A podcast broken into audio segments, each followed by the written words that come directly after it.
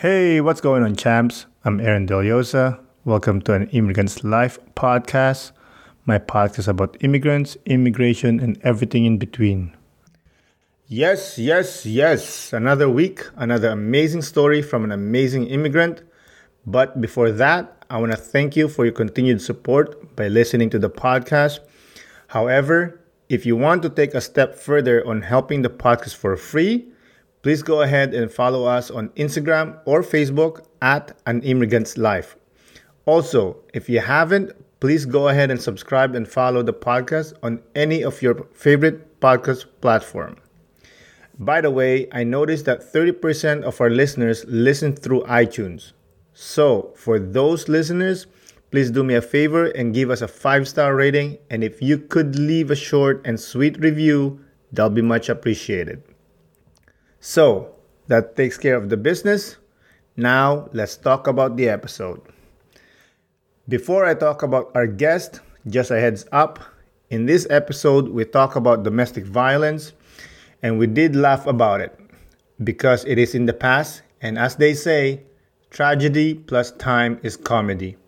However, if you or someone you know are currently victims of domestic abuse, please do not hesitate to call your local authorities and agencies for help. And now, about our guest. Today's guest is a great example of resilience. She will show you that positivity and being yourself will always bring you to the place where you always want to be. So, without further ado, let's get into the show. Isa, dalawa, tatlo.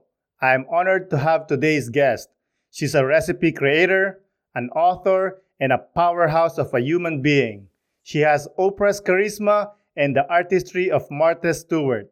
Everyone, please welcome Marsha Hibbert. Hello, hello, and thank you so much. I am honored to be here. Has he has you mentioned Marsha is the name. Some people Marsha, Marsha, Marsha. I don't mind. uh, so, a little bit about myself. I came to Canada when I was age 12 in 1985. Mm-hmm. And I went to school here. I learned French. My I'm not very good at it now, but I do understand a little bit. Mm-hmm. So from from Canada, from Jamaica to Canada. Uh, that, let's uh, hold up a little bit. Let we're gonna figure that out later. Yes. Is that yes. okay? Yes. All right. So before we continue, would you like to promote anything? I'm a recipe creator, as you mentioned. I just came out with my uh, cookbook called Snackalicious, and that is gluten free and dairy free. That is my focus. Uh, so I like it when uh, you're not feeling guilty about eating your snacks. A lot of people they're guilty about eating a cookie. I love cookies. I love cakes. you and this way, I wanted to make my own. I am di- I am definitely gluten free and dairy free and a bit of celiac. Hmm. So this cookbook, I wanted it to be for everyone. I want everyone to, when they eat their food, they're happy about eating it, not feeling guilty about it. That's awesome. That's beautiful. Do you have a website or an Instagram account? I do. You can find me by just searching me on the internet, Marsha, M A R S H A, and Ebert, or Eat for Life by Marsha. My social media is Eat for Life by Marsha, and my website is Eat for Life by Marsha. That's that's beautiful. That's beautiful. So, as you mentioned, you were born in Jamaica. Yes. How would you describe Jamaica for the people that doesn't know? For me, growing up, uh, so I left Jamaica when I was 12 years old, but growing up in Jamaica, I did not have any um, knowledge about, I didn't growing up in Jamaica, we're very multicultural, very multicultural. You have German, Asian, Polish, you name it, we have it. And so our culture is not about color. The culture is about Jamaica, the culture. We're a melting mm. pot of all kind of cultures. So when I came to Canada at age 12, I there's a lot of things. I I guess you call me naive, but I was glad that I grew up in Jamaica with my family from different cultures, be, uh, because that was freedom for me. When I came to Canada, I felt like my freedom was taken away. I felt like it couldn't be me. I was no longer me. I was a black person. Mm. I was a single mother or some type of stereotypical discrimination. Uh, but growing up in Jamaica, I loved it. We it's just you. You just be you, be yourself. We had family that are different cultures. We have fun with different cultures, different cuisine. Mm. Um, it was it was freedom. It, and it was freedom. It was freedom. Oh yeah. So, um, what did you enjoy most growing up there? The people. The people. Mm. I think for me, it was the people uh, growing up, the the family and friends, you could just get together, hmm. chit chat, you know, just uh, shoot the breeze. No one, hmm. there was nothing taken too seriously. Um, it was just like, and everybody has something to say about something, and it, was like you put up any subject, there was no limit, none whatsoever. When I came to Canada, it was like, you can't talk about sex, you can't talk about politics, you can't talk about this, you can't talk about that. In Jamaica, forget it. Mm. If you hmm. open your mouth, somebody's going to have something to say about it. And at the end of the day, everybody's going to go home laughing. That's what it's about. That's awesome. I, I love that. I love that island mentality. Yes. that everything's going to be okay. Yes. what that song though everything is gonna be okay or don't worry, be don't happy. Don't worry, be happy. Yeah. Don't worry, be happy. That's exactly what Jamaica is about.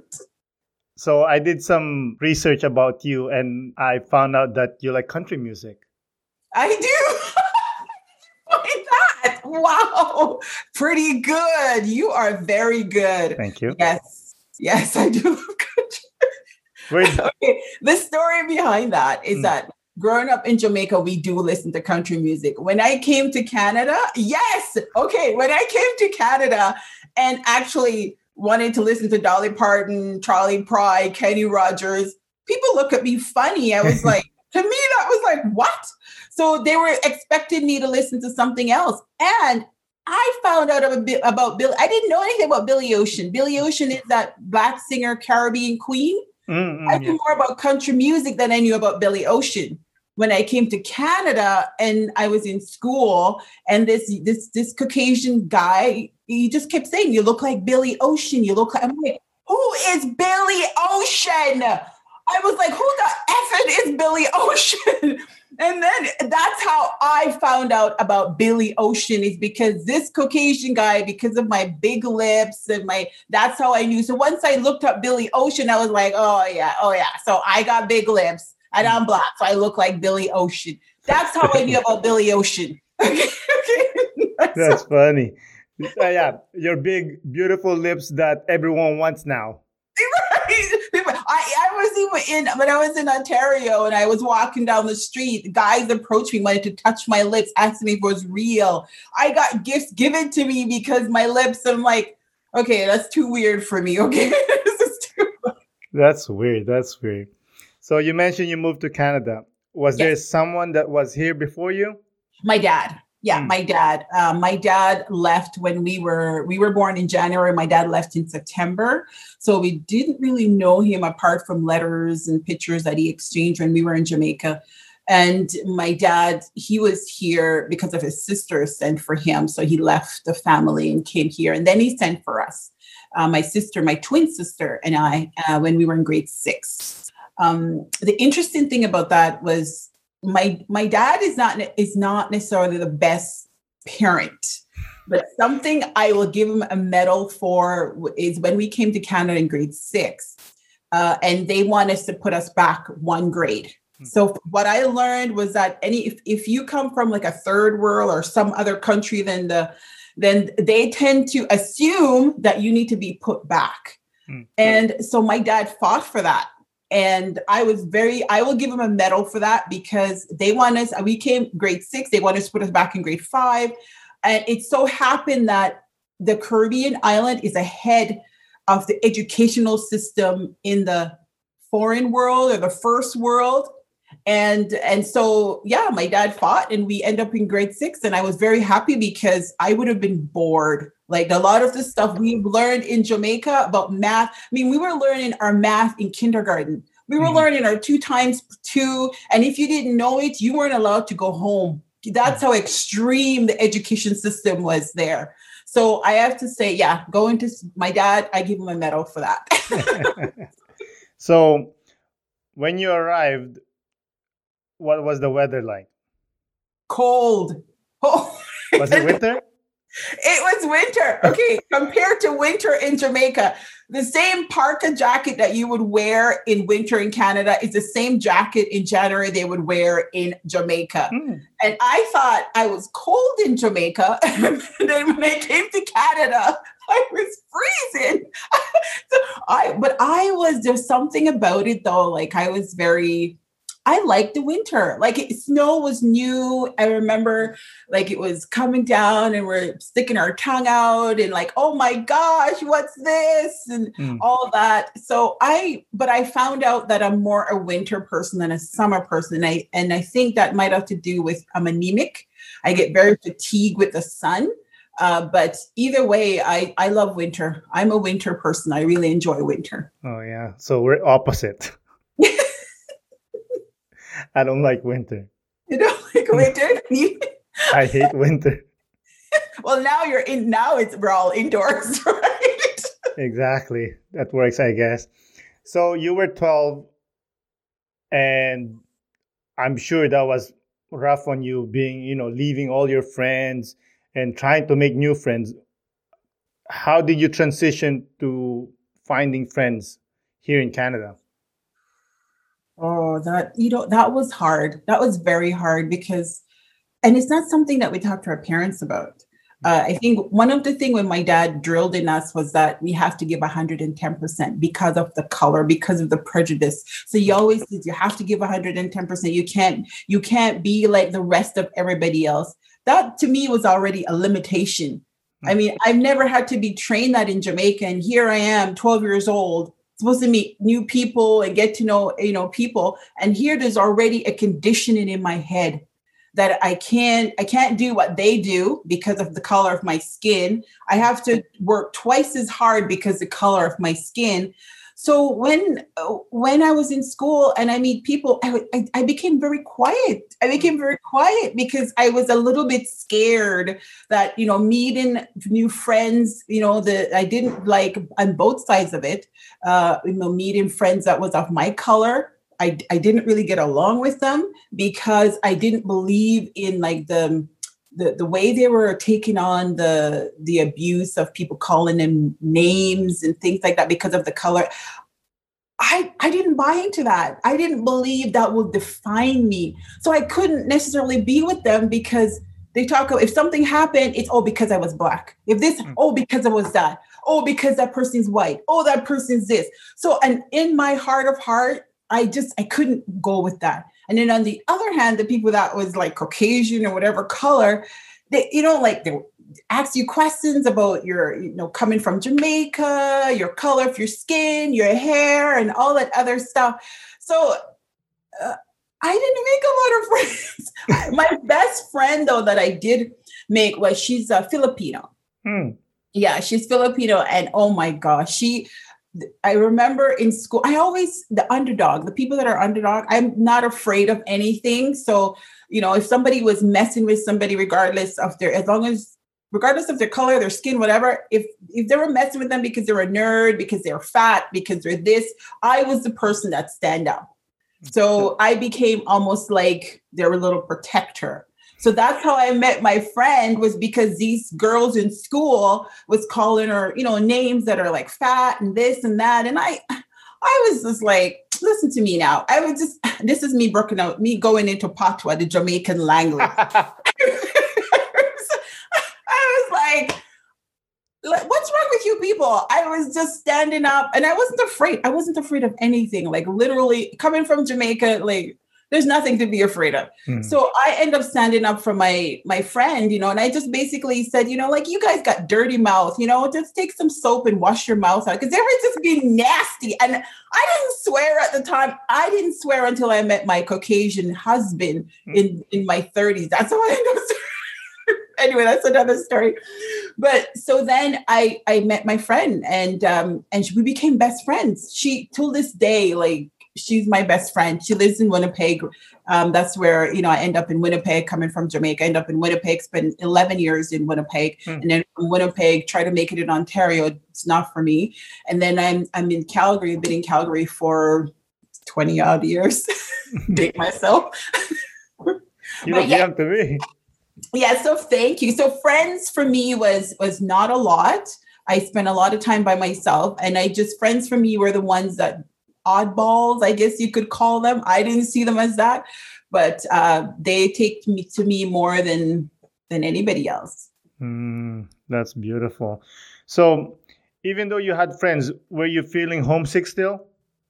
Yes, I was. I definitely was because, again, you couldn't just walk out of your yard. You couldn't walk out of your home and go to the neighbor. Like I'm in Jamaica, you, you you're walking you're walking the streets, you're going over to the neighbor, you're talking you I couldn't do that. That that wasn't anymore. So I was to the point where I was feeling homesick. I think it was when I was 14 or 16 and my dad was having a rough time parenting myself and my sister. Mm, and he said, Oh, I'm going to send one of you guys back to Jamaica. And I said, Send me, send me. he did. oh, he did. Sent me back to Jamaica. because my sister was not street smart. That's how I see her. She wasn't like, I she I, I didn't think she could handle it. So I was I'm always sacrificing myself because I figured I'm a warrior, I can handle it. La la la. So I said to him, just leave my sister. I will go back. And How then old were you when you came back? I was, I think I was 14 when he sent me, 14 or 15. And then it was six months because I didn't know whether or not he was really going to leave me there. But I think he did that to really punish us, to show us. But I, then I think I had to be back by to to Canada in six months. Otherwise, my immigrant papers would have been whatever. Yeah. So then, yeah. So I, I, I spent. I went back to Jamaica and I got myself in trouble. what kind of trouble? Because because the the the guys, and that's what I love about Jamaica men and women are not afraid of anything. If they see you, they like you, they will come up to you, they will mm. approach you. But I, I wasn't interested. I wasn't like the other. I, I was too scared to get pregnant. I was like, I'm too young. I don't want to be pregnant. I don't. so when guys come around my mom's home, my mom, you know, I I just and I end up fighting. I end up getting into fights, and I, I remember I punched this guy, and oh yeah, I Ronda like, Rousey over here. So I remember punching this guy. There was a nail. Like in Jamaica, they have stuff they don't really do as there was a nail, and I end up like cutting myself like scars. I come back to Canada with scars. If I was that was okay. All right. That's that's me. that's funny. But when you came back to Jamaica, did you suffer any reverse culture shock? No, that's the thing. Like no, like when I went to Jamaica, it was, I was happy to be there. And then when I came back, I think I came back a little bit more not afraid when I came back to Canada because I understood. I, I feel like I'm going to be me. I, why would I allow someone limiting, you know, beliefs, you know, makes my life limiting? And I mm. think that's why it gave me a bit of courage. I was happy. Oh, I did have culture shock, to tell you the truth because I was so used to like when I was in Canada, I had a picture of what my family and friends look like and is. But when I went to back to Jamaica, they weren't the same in a way because they treated me like because I was from foreign. Hmm. So they didn't treat me like the girl I was before I left. I now became a special person, a foreigner. was, that's probably why I end up in fights. I was a foreigner. Yeah. Talk about talk about prejudice on either side. Oh la la. Okay. Yeah. That's funny. Yeah, you know what? I know that feeling that oh, you're from that other country now. Yes. You're not you're not us anymore. You're yes. someone else now. That's so funny. So then you went back to Canada. Yes, and I come back to Canada. Yep. And then no reverse culture shock again, or it was just a no. fluid transition? It was it was fluid because I just I I think yeah I came back with like a vengeance. I was like that's it. Nobody's gonna put me down and nobody's gonna call me names. I'm just gonna do what I need to do, and that was it. I wasn't yeah it wasn't it was like ready. Let's go. mm, That's that's awesome. So that was high school, right?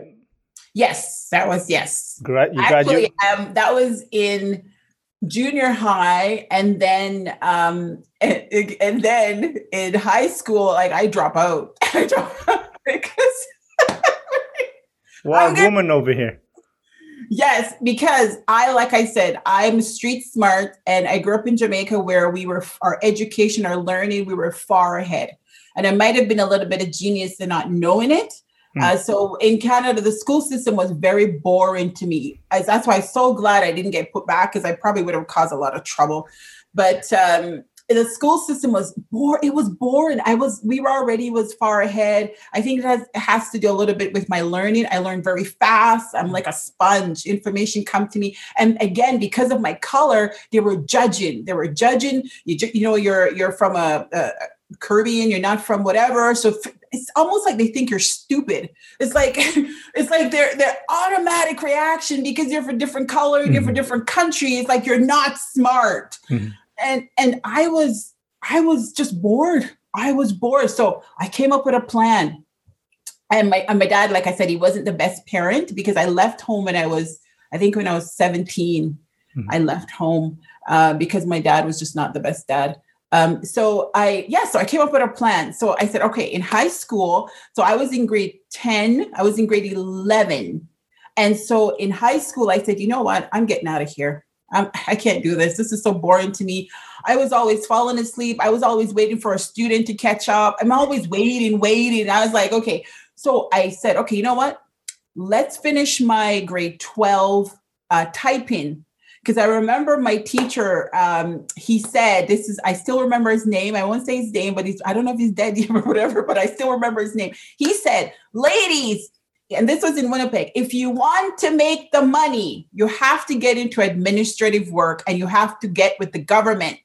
That's all I hear was okay to make the money because I didn't want to be like, you know, this black person was poor, all that conditioning that we hear about. Got to be an administrative. Not that I like administrative. All I know was being administrative and work for the government, which it actually worked out. So then in grade 11, I was so bored. I was like, okay, I'm done with this. So I what I did is I finished my grade 12 typing and I just got out of school. I dropped out. I was like, I'm done. I didn't finish my high school. I left and I started working at um, I still remember this Royal Forks uh, rest buffet restaurant. Mm. That's how I end up met my first my first husband, who's the do- who's the dad of my daughter. I got pregnant when I was 18, and mm. I actually planned that too. You planned it. I planned that too. Who plans their kids at 18? Nobody. it's the genius one who didn't know she was that genius. If I knew how genius I was, oh, I tell you, honey, I'll be like a billionaire. All right, tell us your plan being pregnant. Okay, so then I finished, I dropped out. I was like, I'm done, whatever. And so then while I was, um, so then I thought to myself, okay, um, you know, I was working at Royal Forks Buffet and I saw this gorgeous guy. Actually, I saw I saw his butt. His butt. I remember just looking at him, going, "Who who does that ass belong to?" I have to get to know him. And I was 17. He was five years older than me, and he was already dating. And the girl that he was dating, she was like mixed, like between black and white. And I thought, oh my gosh, she's too gorgeous he's out of my league, but I, that didn't stop me. I thought I have to have a plan to get this dude because I just it, whatever I see I like, I am conquering it. I'm like, mm.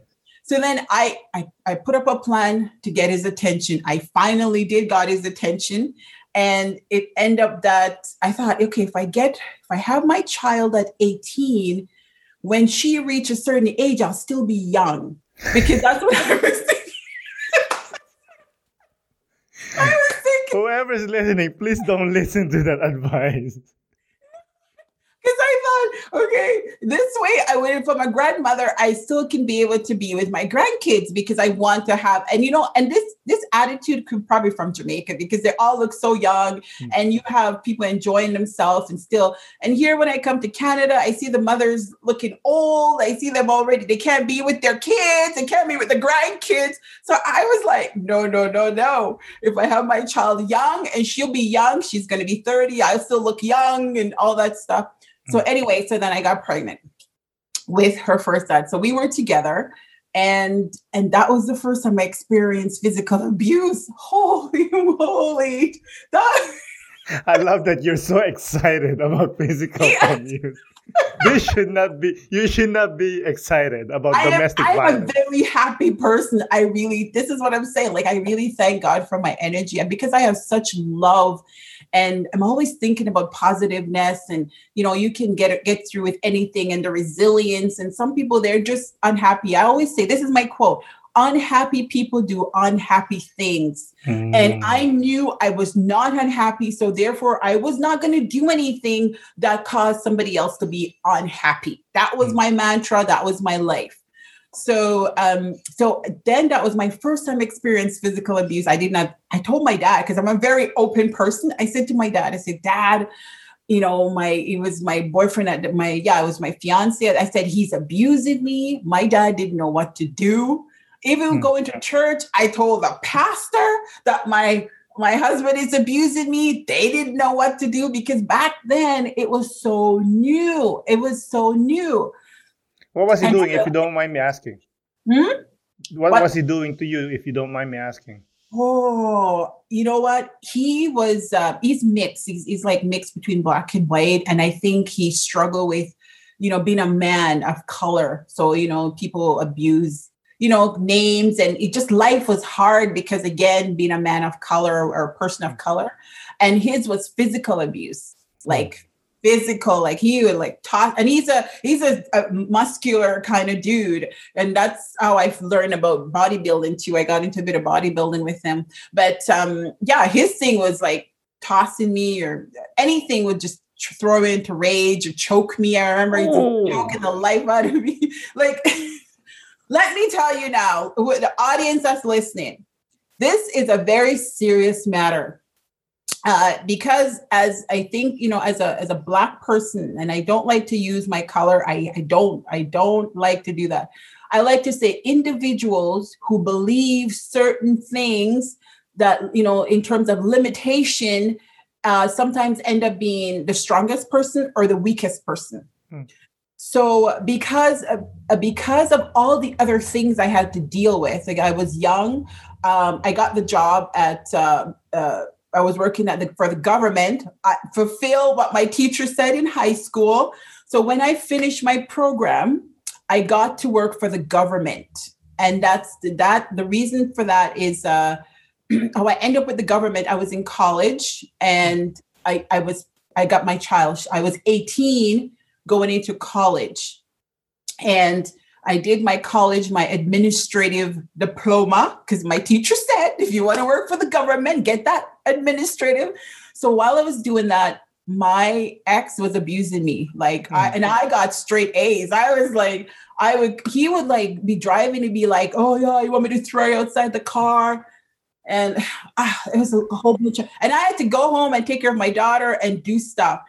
And so I finished college. Here's the story. Here's another story. So remember, my teacher said, get your administrative diploma. I did that. It was like almost like a business admin diploma.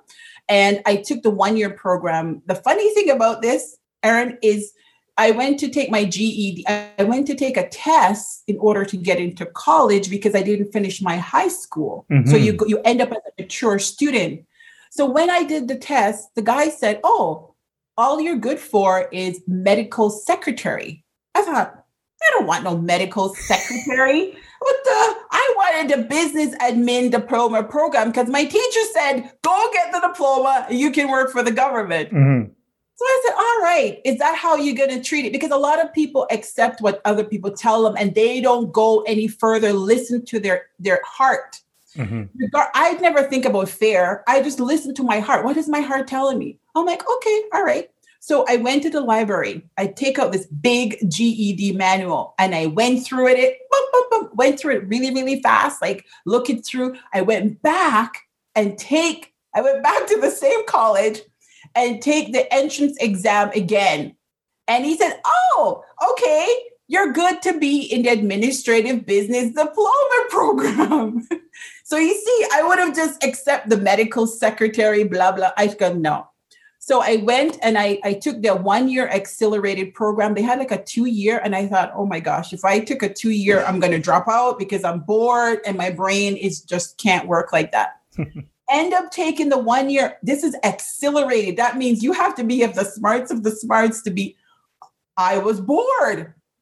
I was always ahead of the students. The teachers always telling me to wait. Oh, Marsha, it's always Marsha. Mar- I'm telling Marsha you need to slow down, Marsha. The t- student, so I end up being her ed- her assistant in the classroom mm. because I, I was always waiting. So I end up helping the kids who needed help. This the adults because they're mature students who needed help. So then I finished. I thought, and then I was slacking off a bit. I wasn't doing my stuff, and and then the teacher come and said, Marsha, you have a C in this, and you need to. And I'm like, okay, no problem. And then I was good. I was like, boom, I, I did really well in college. Remember, I do not have my high school. So remember, my teacher said, get your admin diploma, go work for the government. That's where you make the most money. Hmm. So now for our practicum. So in college, they give us like, I think there's a week or two practicum you need to do. So they said, okay, here's all the companies, and they have a one week practicum for you. When I look on the list, Manitoba Public Insurance was not on the list. I remember my teacher said, to work, to make money, you go work for the government. So I said to the teacher, again, this is Marsha, Marsha, Marsha. I said, Manitoba Public Insurance is not on the list. She said, Marsha, you just have to stick with the list. I go, mm, mm, mm, so I phoned up the HR in Manitoba Public Insurance and I said, I'm in such and such college and we are doing a one week practicum and I would like to know if you're interested. She said yes. And she sent the stuff over. I end up doing my practicum for Manitoba Public Insurance as a receptionist. Mm. When I finished that one week, I remember this. Oh, my my my supervisor, Italian kick-ass woman she used to wear like five inch heels, but she was a kick ass. Like I loved her. I was like, she says, Marsha, you've done such a good job. We want to hire you, but we cannot accept if you do not have your high school or GED. Hmm. Uh, and she said, I'll tell you what to do. Go at night when you finish work, go to the community college and get your GED. And she said, when you get your GED, we will hire you. I did. I after work, I got to the community college. I did my GED. I got it, and then I got hired on to Manitoba Public Insurance, and I worked there for four years until I moved to Calgary. Hmm. So you see, just because someone tell you you can't doesn't mean you can't. Mm-hmm. So I don't listen to people. I listen to my heart, and if they want to judge me based on that, that's between themselves and whoever, not with me. So then I got to Manitoba Public Insurance. Got my I was work um was pregnant. I was 18, got my daughter. Um and then I left for Calgary because my my hubby at the time again being abused like i think I, I, think it was we were together for 11 years and maybe 10 8 to 10 of those years and it's continued abuse yes and i'll tell you why why i stuck it out you see, because again, as a Christian, I am a Christian, and he says, you know, you don't, whatever, blah, blah, blah. Um, and I wanted to be a very faithful Christian. And whatever it is, you need to work it out. So if I wasn't good at cooking, which that's not the issue, I'd be like, okay, let me go get some Martha Stewart, let me get some cooking books, let me get good at this. If I wasn't good at cleaning house, okay, let me go get some, let me. So I was a person, if you tell me something wrong about me, I will make sure it's 110% correct, like good. Like there's so that you have nothing to complain against. You have nothing. So then um 11 years. And again, here is the stigma. This is what people don't understand. And when they see someone in a broken relationship, they're like, ah, why you stay? No, I get it. The stigma is I didn't want to be young, black, female, uh, a low, single mother. That's what I did not want to be. The stigma again, because what I see as a person of color, you couldn't get the. My mind doesn't see color. I wasn't thinking about I'm a black woman. Like I, I see a lot of these things. People say, "Oh, I'm a black." I don't. I don't believe in that stuff. I'm a human being. In my head, God placed me. You go in places. I want to do this. I want to be a business owner. I want to be a business leader. I want to da da da da. So the external now, all they see is my big lips, the color of my skin. and I was a female because I get a lot of harass from my supervisors, the male. I was always, even on I'm taking the bus, I was always being, somebody's always sexually harassing me or something. I was just like, to the point where I would not look. If you were a male, I would put my head down. And it's not that I was afraid or shy because I couldn't, I recognized what other people were thinking about me and I had to withdraw into myself. I couldn't be all of me. And I couldn't wait to turn 30 so I could be all of me. I was like, oh my gosh, I can't wait to when I turn 30 because that's when you can be you. That's when you can do whatever. So then uh, with her dad, and after so many years, I left. I finally got the guts to say, and I'm done. I can't take this anymore. And um, yeah. What happened there? What made you leave? You know, going back to my Bible, I have to say, I stopped listening to the pastor, stopped listening to the family, stopped listening to anybody. I just, you know, I went back to reading my Bible where it says, where there is evil, run far from it. And then I, I that kind of like, oh la la, okay, there's a lot of stuff going on here and then also too with adam and eve i kept thinking the story of adam and eve regardless whether people believe it or not but that was to me was my motivator where where god says okay i'm giving you a warning.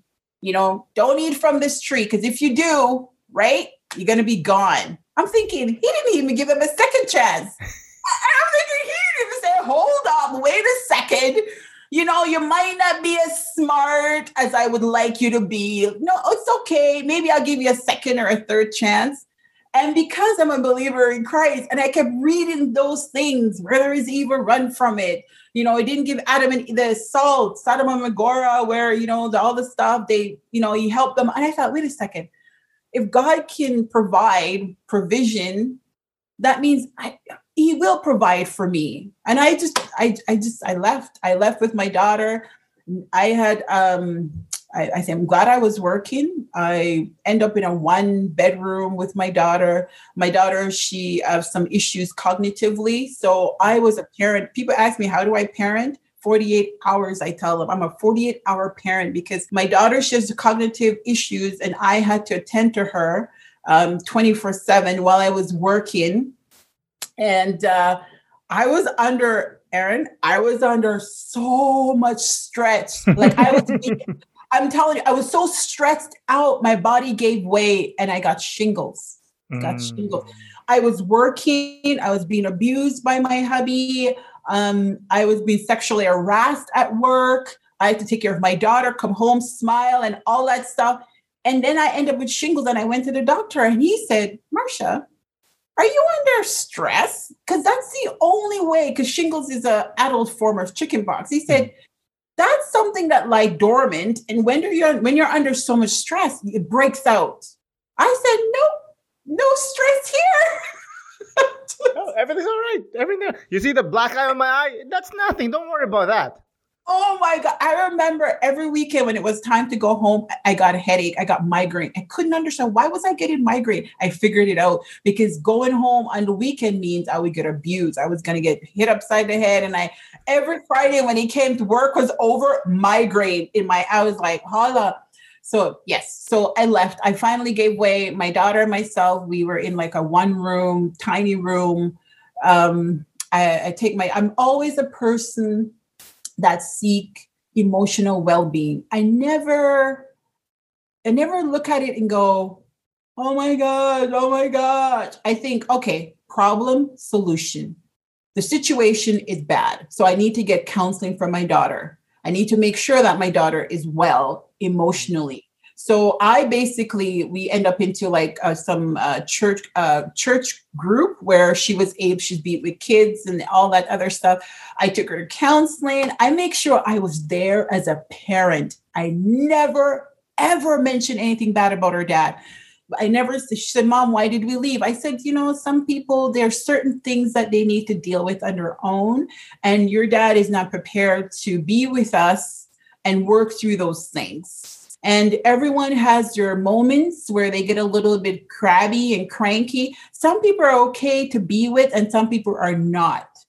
And that was my explanation. But never did I shield her from anything. I always say if there's issues going on, you need to talk about them. If you can't talk about them, find somebody that you can talk to about it if you can't talk to me about it. So I've never put anything under the rug. How I approach it though is a way that creates win-win where you're not dwell on the negative at the same time you're aware of what's going on.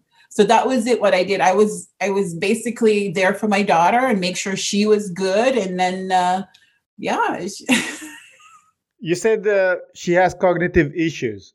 Yes. Can you elaborate on that if you don't mind? She has uh, which is another story. This is my my i'm crazy i'm telling you. And it because i go fight for the underdog like you can never tell me can't I'm like can't you can't i can anyway, so my daughter, she was uh, born uh, with what they call uh, intellectual disability. She looks normal, but she the reasoning part is not. She can't really do reasoning and time and all that other stuff. So I was very careful of who I allow her to be around and stuff like that. Um, and so when it came time for my daughter now, so we got into a program. One of the thing was they were talking about have you told your kids that they are they got disability? They're got issues with disability. I go, excuse me? I go, first of all, I don't even understand it. And you expect me to explain to my daughter that she has intellectual disability? Uh, and so I said to the te- I said to the lady, this is a workshop. We're uh, parents who have kids with disability, and we're at a workshop, and she's telling us how to explain it to our kids. I go, my kid don't even know to tell time. She doesn't even know, and you're expecting me so I never said anything to my daughter. And then my daughter asked me, I think it was probably a year or so later, she said to me, Mom, am I disabled? Do I have a disability? This is what I said to my daughter. I said, honey, I said, the only disability you will have is trying to fit into somebody else's ability. That would be your disability. If you're trying to fit in someone else's ability, this is the way God made you. You just learn the way you learn that might be similar to other people or different from other people. That's it. So if anyone say that you got put it this way, honey, it's just words to make it easier for human beings to have limited thinking. That's it. That's and that's how my daughter grew up. My daughter just never she never take this part like oh i'm disability i'm disabled i just and i even quoted on facebook. When i when i belong to groups that are like i said listen to me. You are who you are that's the way you're made this is the way you came onto this planet and every one of us have something genius and beautiful inside of us that we need to share with the world and again i will say it the only time you will have a disability is if you're trying to fit in someone else's ability. Do you, be you, find you, fit into you. So that was my thing. mm, that's beautiful. Can she live by herself? No, she mm. can with supervision. Yeah. Okay. So right now, so the funny thing about that was I I didn't allow even going through college, like I was there through high school. I was there. I remember when she was in high school, she was in junior high, and the teacher says, Oh, Simone has a boyfriend. I was like, Boyfriend? What boyfriend? I go, no, no, no, no, no. And I remember I was down there all the time. I remember telling my daughter, if the teachers didn't understand you, if they're because assumption again, because she's of color, they they make they have certain way and I, some of them they, they don't know any better i don't i just like to teach people how to treat others and I, I just said listen honey if you don't know what to say you just tell them they can talk to your mother So that was the cry uncle that I would use with my daughter. If she couldn't handle a situation or didn't get it, I said, just tell them you're gonna have to talk to my mother. So that was what I tell, and I would be down there, and she would say it too. She'd be like, and they would be sending me notes. Oh, we need to talk to you, and I would go down there and I would talk to them. I said, she is in a program for for what you call disability, special needs kids. So aren't you the one who need to understand how to specially care for her? so that was that was my even through college even when she went to college i was there. I mean she was in college for a vocational training for kids with special needs. She's canadian. The book the textbook that they have is american. They're teaching her how to do a job application in american textbook. I went down there and i said excuse me? What she is you're claiming she's special needs and she so if she find it hard to fill out a, an application why is she learning American textbook when we are in Canada? You're telling me that we don't have Canadian textbook that teach how to fill out a Canadian application? Yeah, that's weird. That I'm an advocate. I will not, I, I don't, I'm not, I will stand up. I will stand up for justice. This is what I am. I am an advocate for justice. And I'm not afraid, even when I was in my my job, I'm not afraid. People think, oh, I'll lose my job. Da, da, da. I, I, no, you're not going to treat me the way you're treating me. I, I like that you said that you're an advocate for people, but I feel like, correct me if I'm wrong, you're not advocate for yourself because you were harassed at work. You were correct. You were uh, you were going through domestic violence, but you're not doing anything. You know what I mean? Yeah, that's I, and that's you know what the thing is that I felt.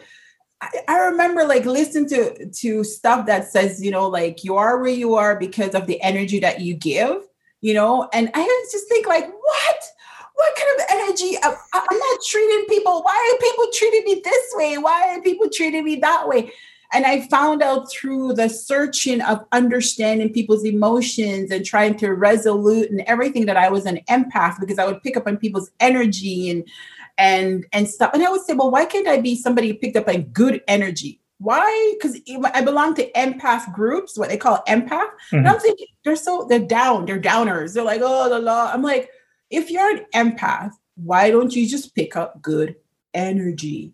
And that became where I just seek out people like and and not even that because a lot of times again I was so far ahead of people's thinking in terms of my age and my status where I was, right? So you you know your your certain age, certain status, and the people in your your zone, they don't understand you. Mm-hmm. Quickly, can you explain to the listeners what an empath is? So yeah, so an empath is someone who picks up other people's energy. Um, most empaths you'll hear about they pick up a lot of negative energy. Um, and then I guess for me, I would I found ways to pick up better energy because I end up in relationships. So I thought because I was an empath, why I was in abusive relationships. Because when I was learning about empaths, a lot of them they pick up negative energy. And I thought, I don't think so. I just maybe because of my trauma. So, okay, so because of the trauma and the withdrawing into myself, I was picking up negative energy. And that's what a lot of people blame themselves when you're in a bad relationship. They think they're the blame because I, I remember listening to some of those things. They talk about um, you pull, you draw that energy to you. Yes, you do. But if you don't understand it, you are not going to get help. You draw the energy to you because there's something within you that you have not dealt with, not because the person is abusive make you abusive because people say, okay, well, I'm not abusive. Why am I drawing somebody's abusive energy? It's all has to do with energy. It's not one to one. So because of the trauma, been, I was so traumatized from being abused and harassed and almost naive in a way because I was a very happy person. I always want to take care of everyone. I always want to make somebody happy. I became the people pleaser. I will work 24 hours just to make sure you're on your way. If you tell me you want a goal, I will work it. I will make it happen. That's what happened to my first husband. We were in Winnipeg. He said when his mom died, he wants to go to Calgary. I quit my government job. I said, okay, I always have a plan. I it's a few years later I realized I need to listen to my own damn plan because nobody's listening. And my plans are good. So I so I end I did that in my late 30s. I finally listened to my own plan. So I said to him, he said, okay, we're in Winnipeg. Mom died. He wants to go to Calgary. That's how I end up in Calgary in 1997. I left my government job. I had a plan. I said, okay, you stay here. I'm going to quit my job. And I drove with a friend to Calgary with my daughter. Remember, I know nothing, but I usually do my research. I know nothing about Calgary. So I drove with my friend to Calgary. My sister was already living in Calgary. And I took my pension and I moved to Calgary. And then he came and then beat the shit out of you. yeah, t- totally. I'm to- I remember one, one time he slapped me so bad, the neighbor heard.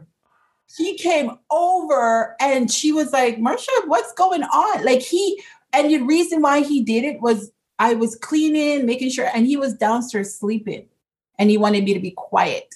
Oh. And I was just like, the neighbor heard it, and the, the neighbor, she her husband is a psychologist, and they're Christian, and that's how. anyway. oh my god. So that was, and and yet I still managed to go to work. Nobody, nobody knew a thing. At work. You know how, and this is why when I see people who come to work and whoever listen up, workers, bosses, employee, this is listen to this. When they come to work and just for little things they're so angry and they take it out on me i thought to myself can you imagine if i do that to you? You would be dead. The amount of stuff that i am carrying you could even you're not even carrying half hmm. of what i'm carrying and you're coming to work and to treat me this badly for what because your hubby didn't kiss you or because somebody i'm dealing with even my daughter was being abused. I'm being abused. I, I, and I'm coming to work smile for nobody knew a thing. And I'm working 110%. I'm learning. I'm, I'm thinking to myself, this is crazy. I said, people need to get better um, emotional well-being. Like I just, I couldn't, nobody knew, nobody knew nothing about, about the abuse. Nothing. Hmm. So now how do you deal with stress now the same way i deal with it back then push it down and hide you it from everyone you know what it is i i it's for me it's not focusing on stress like oh it's stress once you go oh it's stress it, what does that do it does nothing i look at it as okay we have a problem mm-hmm. we need a solution that's basically how I approach it. I also, you know, believe in okay, my, I don't deserve this. You know, God died for my sins, and this is how I'm going to live life. I, I just kept saying to myself, I can't believe God died on the cross for me to suffer like this. He's already suffered. Why am I still suffering? And that's how I kept. That's how I deal with stress. You want to? that was my thing. Was like God already made Jesus was the sacrifice. They said one sac. I don't need to be nobody's sacrifice. That was. so I'm basically I was my mind, you know, to to give your listeners a practical way of how I deal with stress. Your mind, renew your mind focus on where you want to be that was my thing and all through my pattern in life you'll see where I, I, I wanted to do better in school. I wanted to get that government job. I wanted to get you you know to whatever the vision was. I had a plan, and I just stay focused on that. And there was a I learned negotiation skills. I was always reading on things I needed to understand. Hmm. If I if I if I parent not very my parenting skill was not very good. I learned about parenting skill. If my being a wife was not very good i learned about i remember taking books from the library how to be a wife how to be the best mother how to be a superwoman. I, I, I like i was even being like sue how to be a superwoman? I was even when i was at work whenever i get into a job I learn the job. I always find out the job description, what would be. I learned that stuff before. I don't wait 90 days. Oh, 90 days, you're in the job. Da, da, da, da. I was already learning that stuff. So I'm always ahead of the game. I'm always being hmm. proactive. I'm always, because when you plan, when you you create prevention. Mm-hmm. So, you're, yeah, you're prepared, and there'll be no surprises. And if there is a surprise, you, you're not like out. You know, you're ready. You're back on your feet. You're ready to roll and stuff like that. So mm, that's right. So before we move on to the next topic, I want to give you props to your philosophy about joy. yes, just only yes. Thank you. That was my therapy after therapy myself. Can you elaborate on that? Yes. So just only yes was something that I start I, I came up with because I wanted people to focus on their vision, their goals. That's all yes. Yes, I want to go to college. Yes, I want a business. Yes, I want to make money. Yes, I want to win the lottery. Yes, I want my kids to grow up and be good kids. Yes, I want to be the best all I can. It's all yes. So if you're focusing on no, when are you going to get to your yes? Hmm. So then it was just only yes to be to be you, all you can be. Mm-hmm. Mm. Thank you, thank you for that. So, what is Eat for Life by Marsha? So, Eat for Life by Marsha is about eating natural foods without feeling guilty. I'm I'm gluten free and dairy free. Um, part of when I do in my research about being anemic, uh, I learned a lot of things about being anemic. Um, and mm. what I find it wasn't a lot of nutritional information um, when I was in Jamaica, I didn't worry about it. You just eat a fruit, you know. You, that's the thing. Why I talk about Jamaica, describe Jamaica a little bit more. You would just pick up some jackfruit, pick up some orange. If you wanted a snack, grab a fruit. You know, eat a carrot, like eggs. We eat a lot of eggs, and also we were getting the nutrients. I didn't have issues like I did in in Canada. Hmm.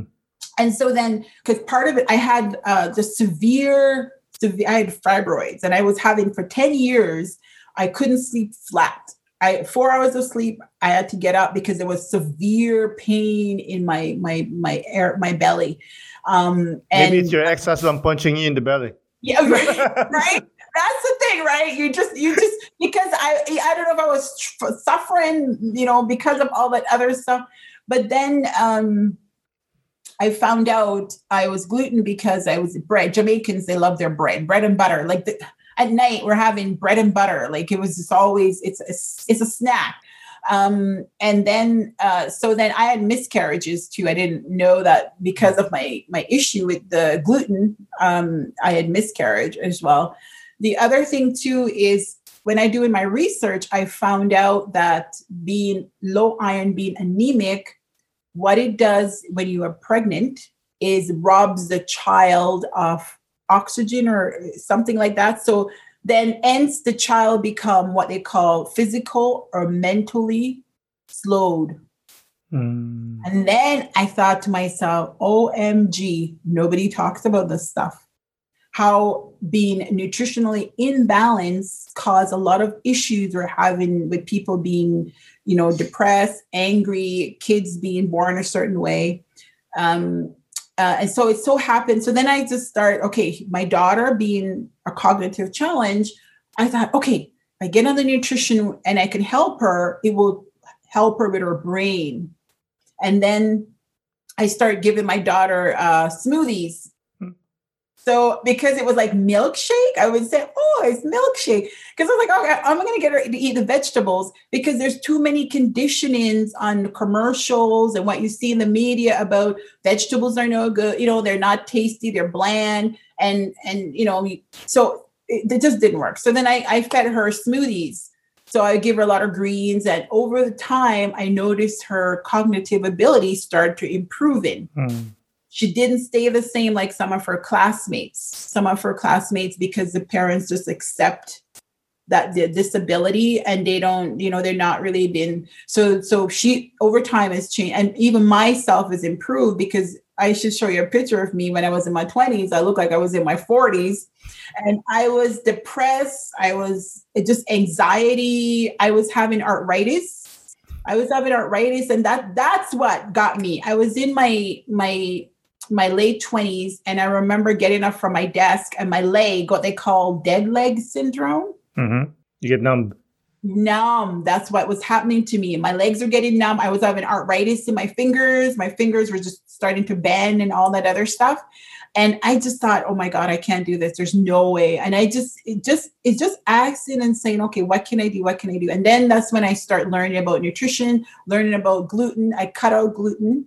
I started juicing every day. I juice with uh, lettuce and orange and apples, and my arthritis went away. My skin started to clear up because I had like what they call um, adult pimple or cyst under my skin. I would develop these big things once I start eating and uh, properly putting more nutrients in my body, my body clears up, does itself. My my my detox, my body does its work. I don't have to worry about this or that. My yeah, body- your skin is impeccable.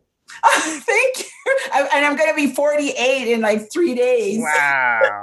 I mean, you look like you're in 30s. Thank you. All right. But do you cook food like I don't know, like, like cultural food?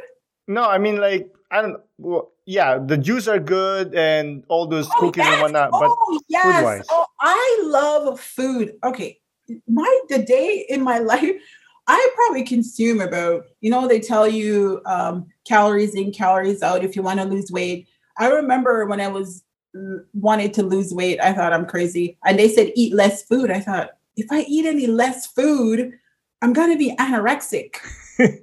So what is because I did I didn't eat junk food. I so when so when they say eat less, they're talking about comparing it to junk food. Mm. Right. So when they talk about calories, they're comparing it to junk food. So uh, for me, I eat probably like over 3,000 calories a day because of the food that I'm eating that help manage my body magnesium potassium pumpkin seeds nuts all that stuff it's it the, the magnesium and potassium like a lot of the focus is on carbs and proteins but if you actually do research on the food that has high protein they have high magnesium mm. so it hmm. helps burn body fat uh, it helps manage your muscle and all that other stuff so i yeah oh yeah so in the morning i'll have my juice my lunch, sometimes my breakfast is protein. It could be chicken, some vermicelli this morning at 11 a.m. I had like vermicelli, leftover curry chicken. Um, and then I'll have like cookies. Like when I bake my cookies, I have lots of cookies. I have cakes. I eat, I'm a meat eater. Sorry, vegan people. I'm a meat eater. Hmm. So I eat like, because uh, protein fits my body well. I'm a high protein. Uh, so I eat, yeah. Oh, I cook every day. I cooked uh, meat, uh, vegan, vegan, vegetarian. Uh, I juice on top of it because here's another thing, Aaron. Hmm. People talk about how our foods don't have enough nutrients in it anymore. Well, then that's why you need to add juice into your daily regimen. Because if we are losing the nutrients, why not put juice in and then add more nutrients and you just drink it? You're not, you can't. I remember this lady, she said, uh, she they've got a pill that says, "Oh, okay, all your nutrients is in one pill. There's no way you can eat all the foods to get." I go, "Yes, you can. You can. It's just you because you're conditioned to think you can't eat all the foods. You need a supplement. Hmm. There's juicing. There's all different types of food for your body that you can put in your body to have proper nutrients in your body." Hmm. That's right. That's right. So, since you like cooking, yes, I want to ask you. I think we're, I think we're getting there, but I want to ask you this one, Fred. If you befriended someone, what dish would you cook to make that person know that you love them, and why that dish? If I befriend someone, okay, since I don't know, okay, I'm going to tell you the, the secret. Oh my gosh, I'm giving away even my trade secret of dating and all that other stuff. okay, this is my love secret to anything you want in life study the person. So if you befriend someone, I do my research. This is why I want to be in the military. Because I, I, I, am like a covert person. I remember thinking when I was younger, I wanted to be an assassin, and I found out probably not a good thing to tell people you want to be an assassin. because because critical thinking, negotiate, I was good at all that stuff. So you study the person. You study, check them out, what they're eating, and even what they should be eating. So, okay, so now let's talk about the friend that I befriend, which is my partner. he he's a, a French, Acadian French, and uh, they like uh, raisin pie. He likes mm. raisin pie, but I know he likes coconut and raisin. So I made him a coconut and raisin pie. And he just loves it. He just he could eat the whole pie. So that becomes his favorite because he's coming from his culture where they have raisin pie and he's used to raisin pie. And I said, okay, what else do you like? He likes coconut and raisin. And so now his new thing, his new tradition is coconut and raisin pie. Mm. And guess what? I'm unique to it. So guess what? He loves me more. well, you're pretty too, so that doesn't, you know. you're so funny. so we're there. Do you have any last remarks or parting message for the listeners? Oh, I think I've given you so many throughout my talks. The last, I, to finish off, that's Aaron, that's where I wish I could have like a, like a podcast or a YouTube because to show people like how to get there um, you know, like words that are positive, they make it negative, like super, right? What do you mm. think of a superwoman or supermother? Negative, mm. right? Don't, I remember reading psychology books because I, I took my psychology courses. Don't try to be a superwoman. Blah. So then I came up with a positive thing. I go, why are we putting a negative spin on a positive word? If you think about super, like, whoa, I'm super. And so then I came up with the acronym because mm. I I said this is not how it should be. So super is S, stand up for what you believe in. You understand not everyone will like you. P, persevere through the chaos. E, enlist help when you need it. And R, renew your mind, body, and spirit daily. Hmm. And that's what it is. So that's me. Mm. That's my words for you. Be super joy in your life. That's beautiful. Wise words from a wise woman. Marsha, thank you again for doing the podcast. I really appreciate it. You're welcome. And I hope I've done it justice. you did great. You did great. Thank you. Have a good night. Yes, you too. Thank you Bye. so much. Bye. Thank you, Marsha, for coming on the podcast. I really do appreciate it. Thank you, listeners, for listening. This is Aaron Deliosa for An Immigrant's Life. I'll see you guys later.